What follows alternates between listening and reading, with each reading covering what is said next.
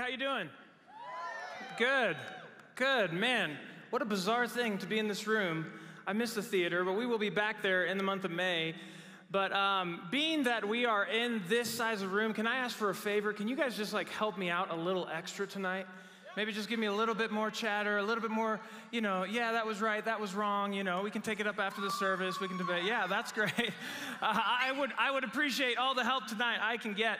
Um, we are in week three of our series, We Are NLYA. We're talking about the things that we are dreaming to become and what we're aiming to be. And so today we're talking about discipleship. And man, I am ready to preach about discipleship tonight. I am so pumped.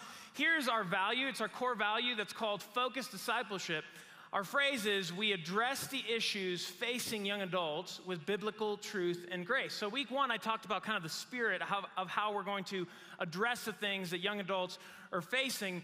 But as you can tell, it's, it's called focused discipleship. It's implying that it's a portion of something bigger. And that bigger thing is discipleship itself. We're going to focus on discipleship here in the years that you guys are living but uh, it's a portion of discipleship in general. So I'm ready to dive in. Let me just pray as we get started. Father, I'm asking for you to continue to work. Man, your presence is here. You've already been moving. You've already been speaking. So we are, we are asking that that would continue now into this message, God. Um, we are ready to hear from you. And I ask that you would bless this time as we talk about the mission that your son gave us to make disciples. What an what an awesome mission he gave us. And Lord, help me as I share this message. In the name of Jesus, I pray. All God's people said, Amen. Amen. See, there you are. See, I can hear you. It's hard to see everyone at the same time because there's people all the way over there. Hey, guys, how's it going? there's people over there, and there was someone over there. Okay, great. Now we're a little bit more consolidated. I like that. All right. So, uh, we're talking about discipleship. Let me, let me tell you what that even means. Um, the word discipleship, it's referring to someone being a disciple, and a disciple is basically a student. Okay, so when you're thinking of the term disciple, think of someone who's a student, which implies that there's a teacher and a student when we're talking about discipleship.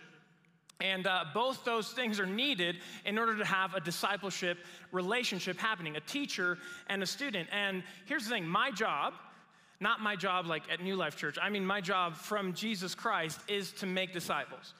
And if you are a follower of Jesus Christ, that's your job too. You're supposed to be making disciples. And, and making disciples is a big reason why I'm even here today. It's why Christina and I said, yeah, let's move to Colorado Springs. Why? Because we were excited about the job of making disciples with young adults. This is a huge deal to us. And uh, the job is not making moments. Though I love making moments, I love creating spaces where we can encounter the presence of God. I, I, I love that, but that's not the job Jesus gave me uh, it, those moments are supposed to support the job that Jesus gave me. And, and I love creating moments, but that's not my job. And I love creating connections. Man, we're going to be talking about in a couple weeks what it means to build community and how we're going to build connections with each other and relationships. I love all that stuff, but that's not my primary job. That's supposed to support my primary job. And my primary job is not just to open opportunities for all you guys to serve the Lord. All those things are great, and they're part of our values here. Clearly, we care about them, but my job is to make disciples.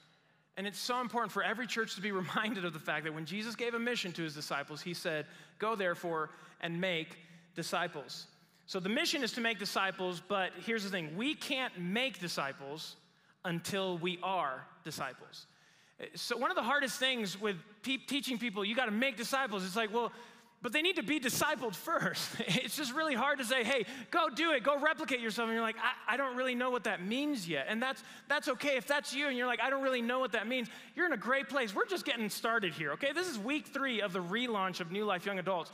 So we're just getting started. And I'm really glad you're here because what we're about to enter is entering into this season of focused discipleship where we're going to be discipled.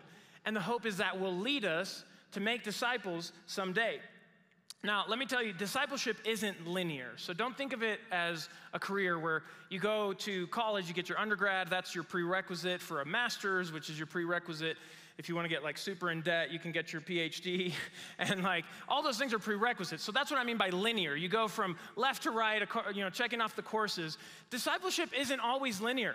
It, it, it, and I love that about it. There are some topics in God's word that as you're learning them from Jesus, there are some things where it's like, I've had people say, hey, what does this mean then? And I'm like, well, in that case, I actually need you to understand, you know, X, Y, so that you can understand Z.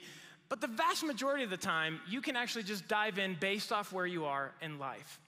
And I love that about discipleship. And Jesus does this all the time when he's discipling people, when he's teaching them. What does he do? He's, he meets them where they're at in life. And then the, the where they're at in life becomes the on ramp into discipleship. It becomes the on ramp into him being their teacher and them being the student.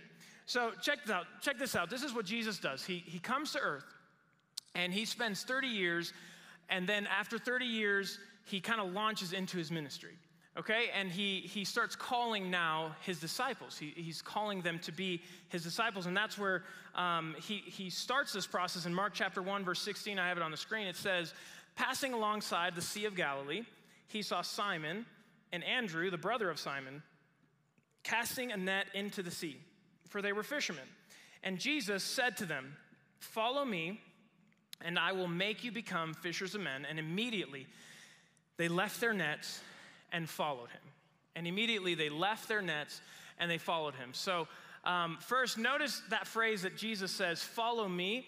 That was significant to Simon and Andrew. That's not like what we're thinking uh, physically, like follow me. Of course, it meant that, but it meant something to them, to their you know Jewish upbringing. Their what, what they would have understood is this is a guy who had a reputation already of interpreting God's law. Because you remember Jesus, like when he was a kid, and his mom lost him and they found him in the synagogue. Anybody remember that story? There's this part where Jesus is clearly like well versed in the Word of God and he begins to interpret it. Everyone's blown away by this Jesus. Um, and, uh, and so now he's 30 years old. So clearly he has a reputation. And when, when he is a rabbi, which just means a teacher, he's a, he's a teacher to come, uh, that comes and says the words, follow me. What he's saying is, come be my student. Come be in my class. That's what Jesus is saying. And that's the invitation to the disciples come follow me. Come follow Jesus. Let him be your teacher. And, uh, and that's what they do. They immediately left their nets and followed him. So let me just share with you three things about discipleship. Uh, real simple today. Three things that it, what does it mean to be a disciple? Well, it's going to involve these three things. First, you see it right there in that passage I just read. The first point is that you need to leave your way behind. Discipleship, it, it begins with a leaving. We're going to talk about what we embrace, what we fill our life with, but first you have to leave things behind, and specifically your way, because you have a way of living. And maybe you didn't know this, but every single one of you, you have a way of living. And it's built off of uh, the things you value, the, the things you care about, the things you prefer not to care about, all those things. You, each one of you has a set of values, and that is your way of living. That's your way of life. And maybe you're like wanting to argue with me during the sermon. You're like, no, I'm, I'm more of one of those people that like, life comes to me. I let life come to me. well, if that's you, I would still argue you chose that. You still made a choice to be that kind of person. That's your way of life. And being a disciple of Jesus means you're leaving your way of life behind. You have to leave that behind. And uh, so, here specifically, Simon and Andrew, they leave their nets, so they're leaving what they were doing, they're leaving uh, their profession to follow Jesus. And right after this passage, then Jesus calls James and John, and they leave Zebedee, which is dad. they leave dad. That's what the scripture says. They, they, to follow Jesus, they leave their father to be able to follow Jesus. So there is a cost to what it means to follow Jesus. And I'm not trying to hide this cost from you. And the reason I'm not trying to hide it is because Jesus never tried to hide it. This is so clear in Scripture that there is, there is a price to pay, there's a, cost to following him, and that cost is what you're going to leave behind. Um, Luke chapter 14, I have this on the screen. It, it, it's where Jesus talks specifically about this. He says, Now great crowds accompanied him, and he turned and said to them, If anyone comes to me and does not hate his own father and mother and wife and children and brothers and sisters, yes, and even his own life, he cannot be my disciple. Whoever does not bear his own cross and come after me cannot be my disciple. For which of you, desiring to build a tower, does not first sit down and count the cost, whether he has enough to complete it? Otherwise, when he has laid a foundation and is not able to finish, all who see it begin to mock him, saying, This man began to build and was not able to finish. Or what king, going out to encounter another king in war, will not sit down first and deliberate whether he is able with 10,000 to meet him who comes against him with 20,000. And if not, while the other is yet great, um, while the other is yet a great way off, he sends a delegation and asks for terms of peace. And then listen up. Here's the conclusion of this, of what Jesus is saying. So therefore, any of you who does not renounce all that he has cannot be my disciple. Now, this is strong language, and, this is going to be more shocking to your and my ears probably than other people because honestly, our generation, in regards to God, in regards to Jesus, it's not viewed with the seriousness that it needs to be viewed. It's viewed a little bit more like an extra thing. Like Jesus can just be another one of your friends on Facebook or, or a page that you can like or someone you can follow on Instagram. It's like, yeah, I'm, I'm good with Jesus. I like Jesus. No, no. Hear Jesus' message. You cannot be his disciple if you do not renounce everything else. Okay, so here's what that means, because I want to be clear about that. Obviously, the word hate is used there. He says, um, You are to hate your father, your mother, your wife, your children. You're like, That sounds really bizarre. Why hate? Well, that's because we think of hate as the exact opposite of love. But that's why, in the context of the passage, that last verse of what Jesus says is so helpful. That's the best way of understanding what he's saying.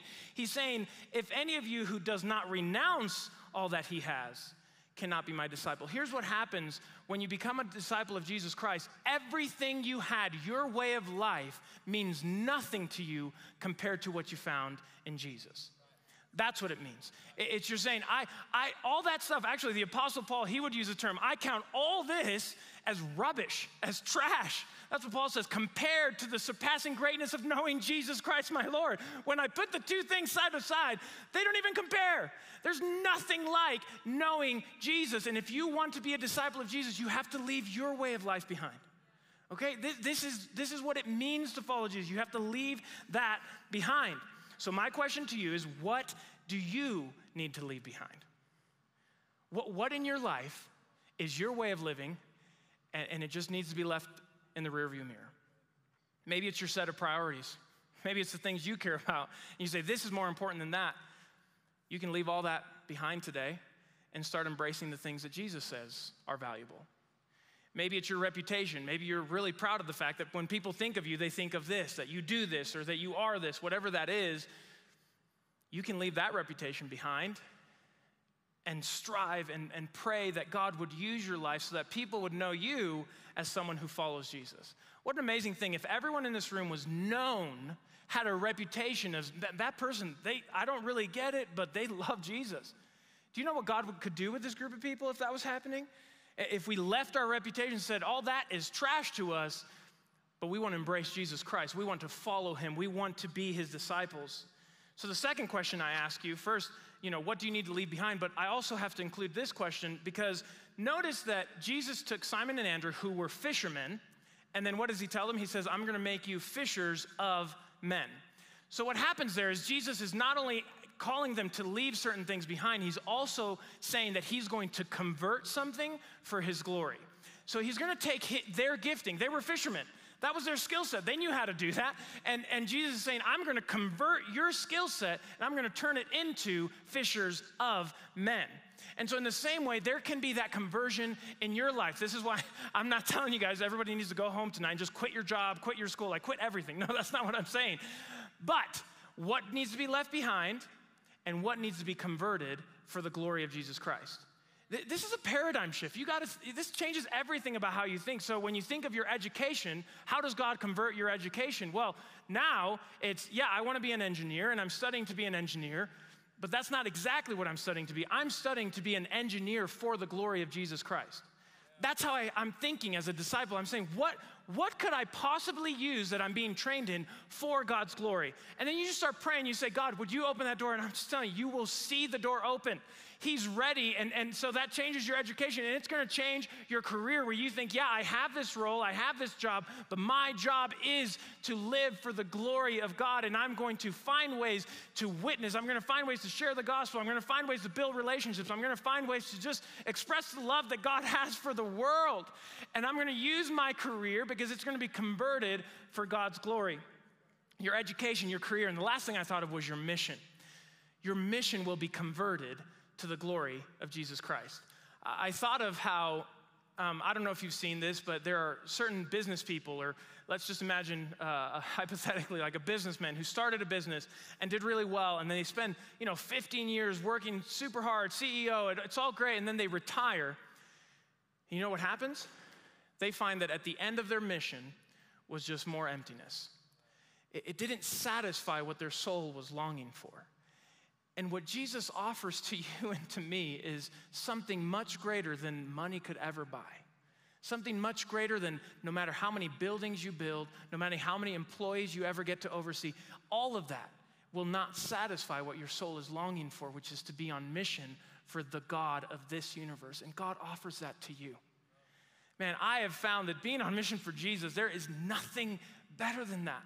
It, it, it is such a life altering paradigm to know that, yes, I'm leaving this behind, but Jesus is converting my mission to now be for his glory.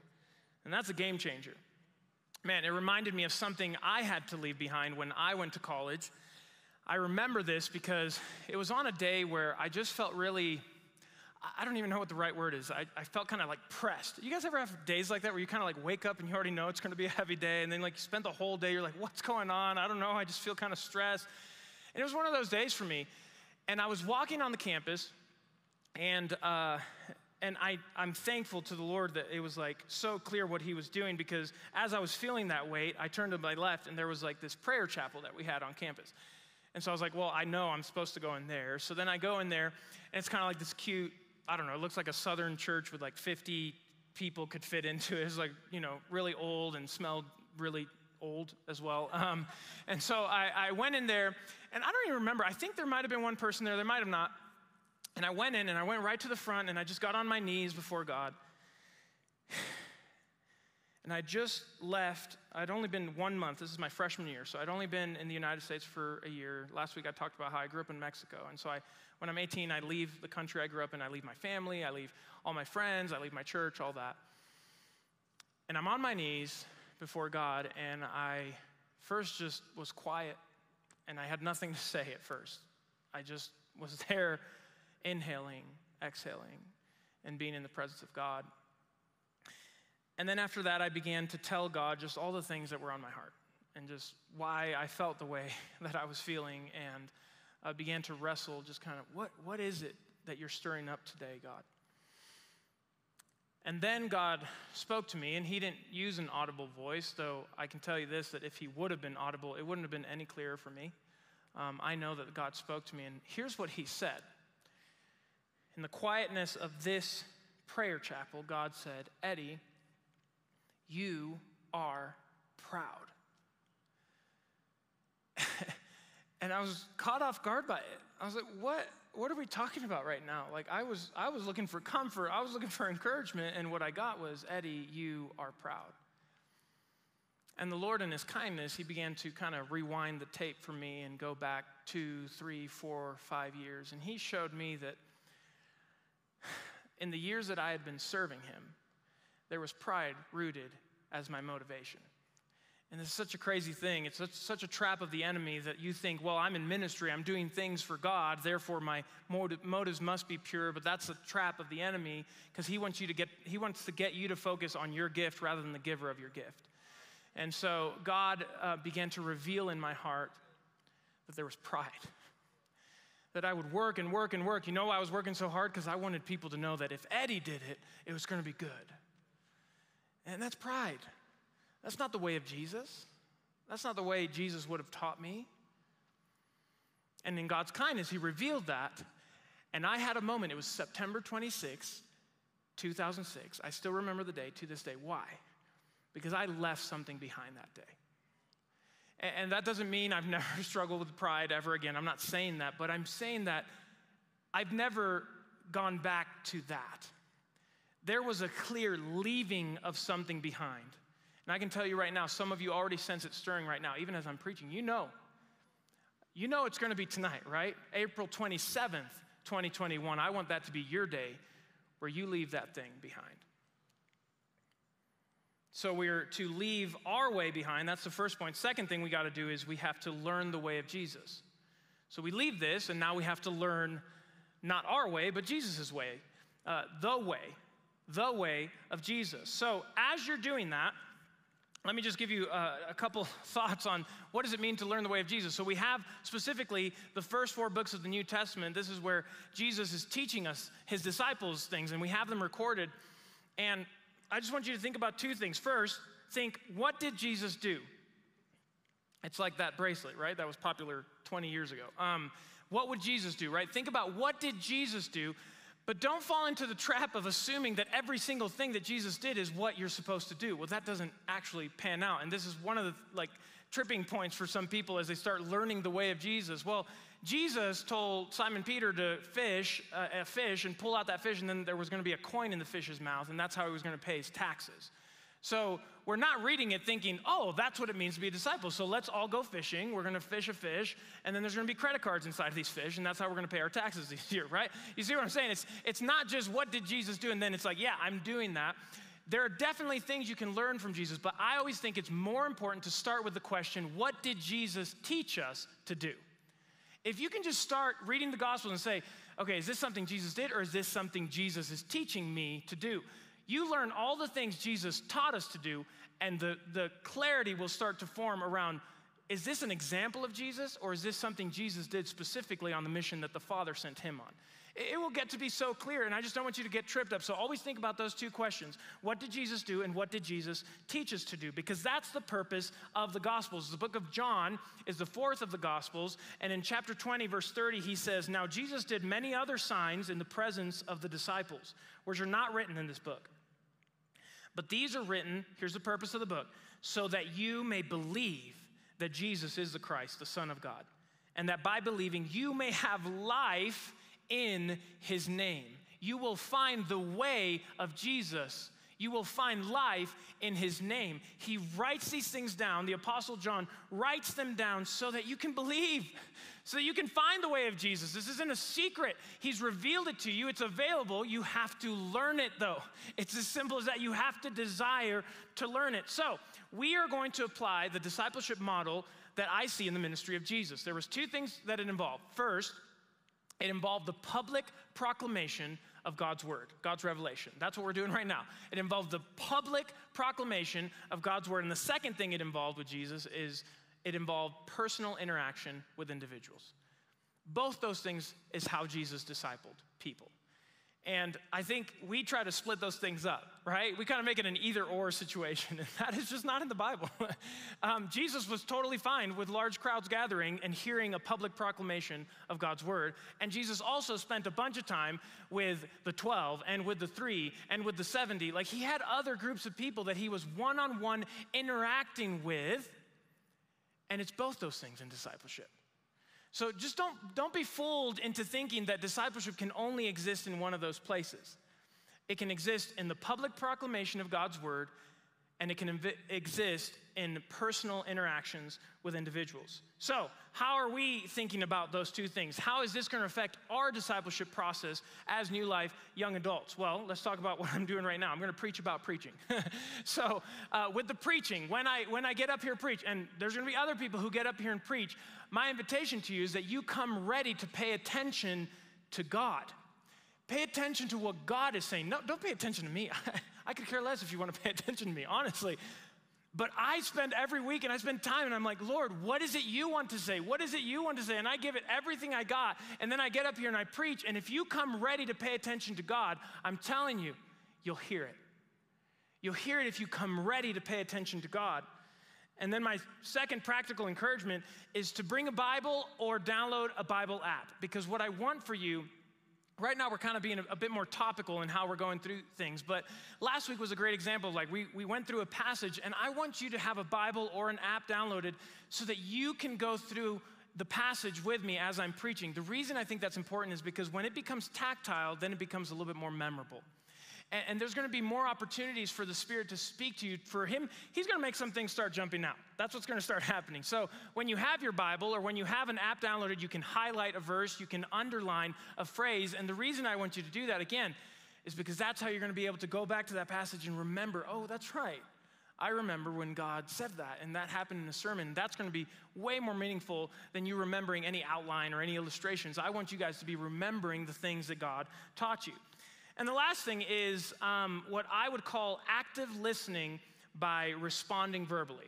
And uh, we, we've been trying to get this going, and I just want to bring clarity to you. I've asked for some help with, like, hey, you know, agree, say amen, say yes. Here, here's what's behind that. I believe that when you are active listening by verbally responding, it becomes more ingrained in you what God is doing, what God is saying. So here's what I'm not after. I'm not after hype. Like I'm not just like, oh, we gotta, we gotta stir something up here. No. But I'm telling you, if you are actively listening and responding, you will be able to remember the things that God did during the public proclamation of His word. This is going to start happening. And for some of you, it's new, and you're like, this is super weird. I don't get this. But if you don't actively listen, then what this will become is just another lecture, and you will no longer be a student, you will just be a recipient. I don't want that for you.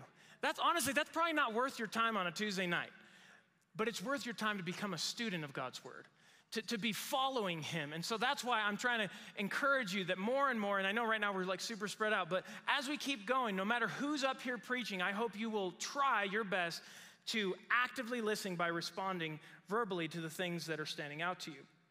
Then, so that's public proclamation of the word. And then the second thing is personal interactions. And I, I, I don't have a lot to share about that tonight, but I do want you to know that there are some big ideas floating around right now on what is that going to look like for us. What is it going to look like that we say that there, it involves personal interactions to be a part of a discipleship process? Because it's not just this. It's not just more preaching. It's not just more public proclamation. There has to be a personal interaction for this to be more like the ministry of Jesus. So we got big ideas. The only reason I'm mentioning this is because while it's in development, I'm inviting you to pray for it. I believe with all my heart, a year from now, we're going to be looking back at these days and say, look at what God did. And we were there before all that happened. We remember the days where we were talking about, oh, it was just the beginning. We were just dreaming. and God's invited you into that. So I'm asking you, pray about this. Ask God, say, God, would you put it on our leaders' hearts, on our team's heart, everyone's heart? What is the way that we're going to do the other part of discipleship besides the preaching? So I'm inviting you guys into that process. So you leave your way behind. Second point, you learn the way of Jesus. And then the last thing is you live out the way of Jesus. You live it out, you put it to action. You don't just let it be something you learn, you actually do it. So if you get point one and two of this message and miss point three, I would suggest to you it's incomplete. you can't miss point three. If the way of Jesus is in your head and in your heart, but not in your feet, then you don't even really understand the way of Jesus yet. It's got to get to your feet, it's got to come out. It, it, has to be put to action because God says that we're not to be just hearers of the word, we're supposed to be doers. It, it's a doing thing. And I, I think a lot of times uh, we de emphasize the doing in discipleship. And I think the reason for that is because salvation is not a doing thing. And that's true. I understand that. We're not saved because we did good things. No, we actually do good works because we are saved. It's in response to the work of Jesus Christ. Salvation belongs to the Lord. That's what the scripture says. So God is the one who saves us, but then we start doing things. It doesn't just stop there. We start doing things, and discipleship involves doing things. We, we, we listen to the words of Jesus and we put our faith in Jesus and we believe the things he said. And one of the things he said was that if we love him, we're supposed to keep his commandments. That's what he said. If we love him, if we're in a relationship with God, if we have a covenant relationship that he has saved us, he's made us his children, he's made us his people, then we should keep his commandments. It, let me illustrate it this way. Let me say, um, uh, I, I, came up to one of you guys and I was like, hey, great to meet you. Um, let's, let's have lunch this week. Would that, you know, would you be up for lunch? And you're like, yeah, totally. Let's, let's have lunch. Uh, let me just check my calendar. I'll get back to you later. Great. And then crickets, I don't hear anything. And then a week passes, two weeks pass, and then I see you again. And then I'm like, hey, what happened to lunch? Are we gonna have lunch? Oh, yeah, yeah, yeah. Sorry, I just got really busy with, with things, but, but yeah, we'll, we'll, we'll get some time. We'll, we'll spend some, you know, I'll, I'll figure out my calendar and we'll, we'll spend some time in lunch. Then two weeks pass, three weeks pass, four weeks pass. Then I come up to you again, I'm like, okay, like, I thought we were gonna have lunch. Like, are we gonna have lunch? and then you're like, well, um, yeah, I, I just I have to check my calendar, and then you kind of move on from that. Basically, at some point, what's true is you don't want to have lunch with me. It, it, it, you could say it all you want, but you understand what I'm saying that if it's never put to action, in what sense is it true? In what sense are we being honest in that relationship if all you're just doing is saying it? It never becomes something you do. And so I think for us, like, I think it's awesome that we're saying these things to God in worship, that we're proclaiming these things to Him. But if all we do is say it, in what sense is it true? Uh, aren't we supposed to be living these things out? Of course we are. And so my question to you is Does your calendar show that you are living out the way of Jesus? If I could study the exact thing you did day and night and we could write it all down, would we see someone living out the way of Jesus, finding opportunities to share the gospel, finding opportunities just to bless someone? That's what Jesus did. He found people who were in need and he met that need. That's the way of Jesus. And if we studied your calendar, what would we see? I'm not trying to shame you into anything. I'm just trying to bring up the point that if you've learned the way of Jesus, if you've left things behind, you have to live it out. You can't just let it stay here and here. It's got to come out of you. You're going to live out the way of Jesus. Amen. So, you might be wondering what's the end game of this ministry that's relaunched? What's the end game of New Life Young Adults? Because a lot of times when, when you talk to pastors or ministry leaders, they're uh, a lot of times thinking about the question what do we need to do so that people can show up?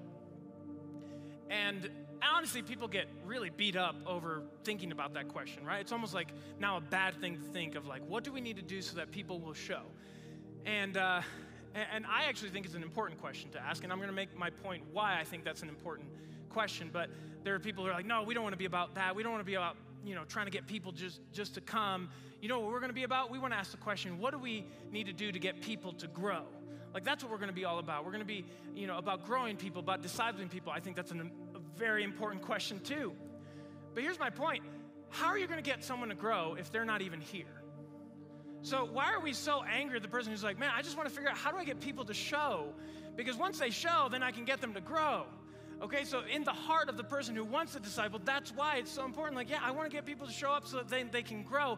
But the end game of this ministry is not even to get you to grow. The end game of this ministry is going to be to get you to go.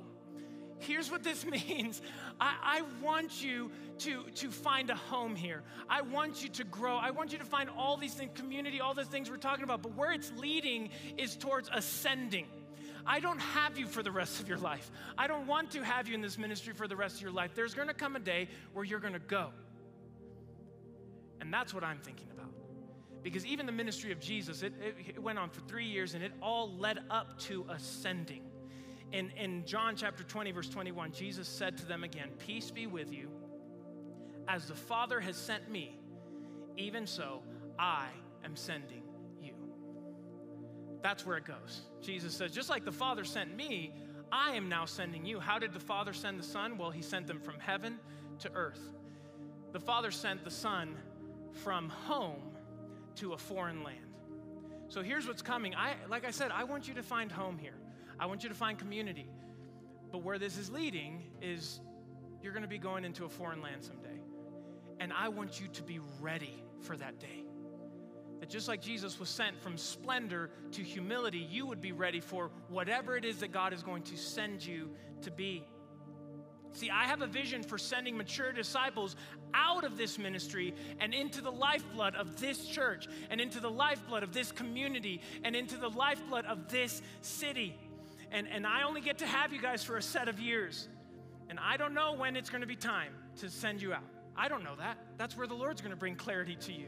This is why we kind of give like a window of age because my goal is more than the age. I really want to disciple you. I want you to be ready to be sent out and to do work for Jesus Christ and for you to make disciples. So if the Lord does something here awesome in the next few years, if you can't tell, I, believe it's coming. I believe He's about to do something awesome here. But if He does that, the goal isn't to extend your time here indefinitely. The goal is to send you out.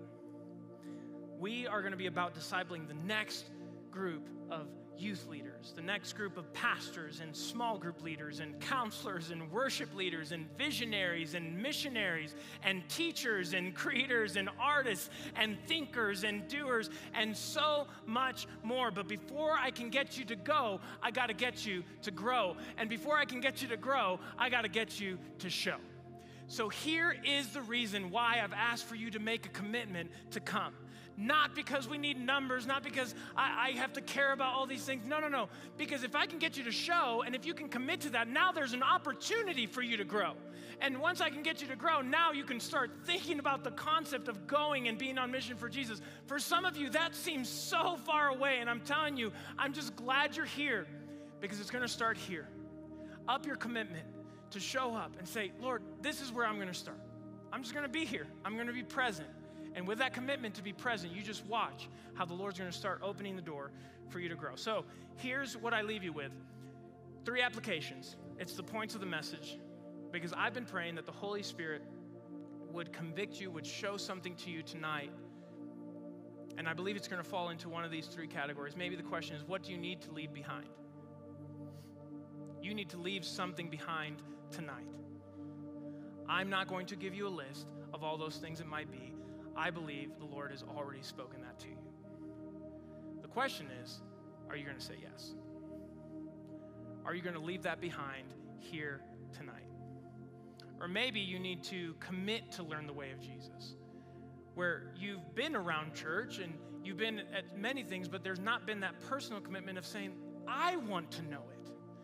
I want to personally know the way of Jesus. I want it for myself. Maybe that's you.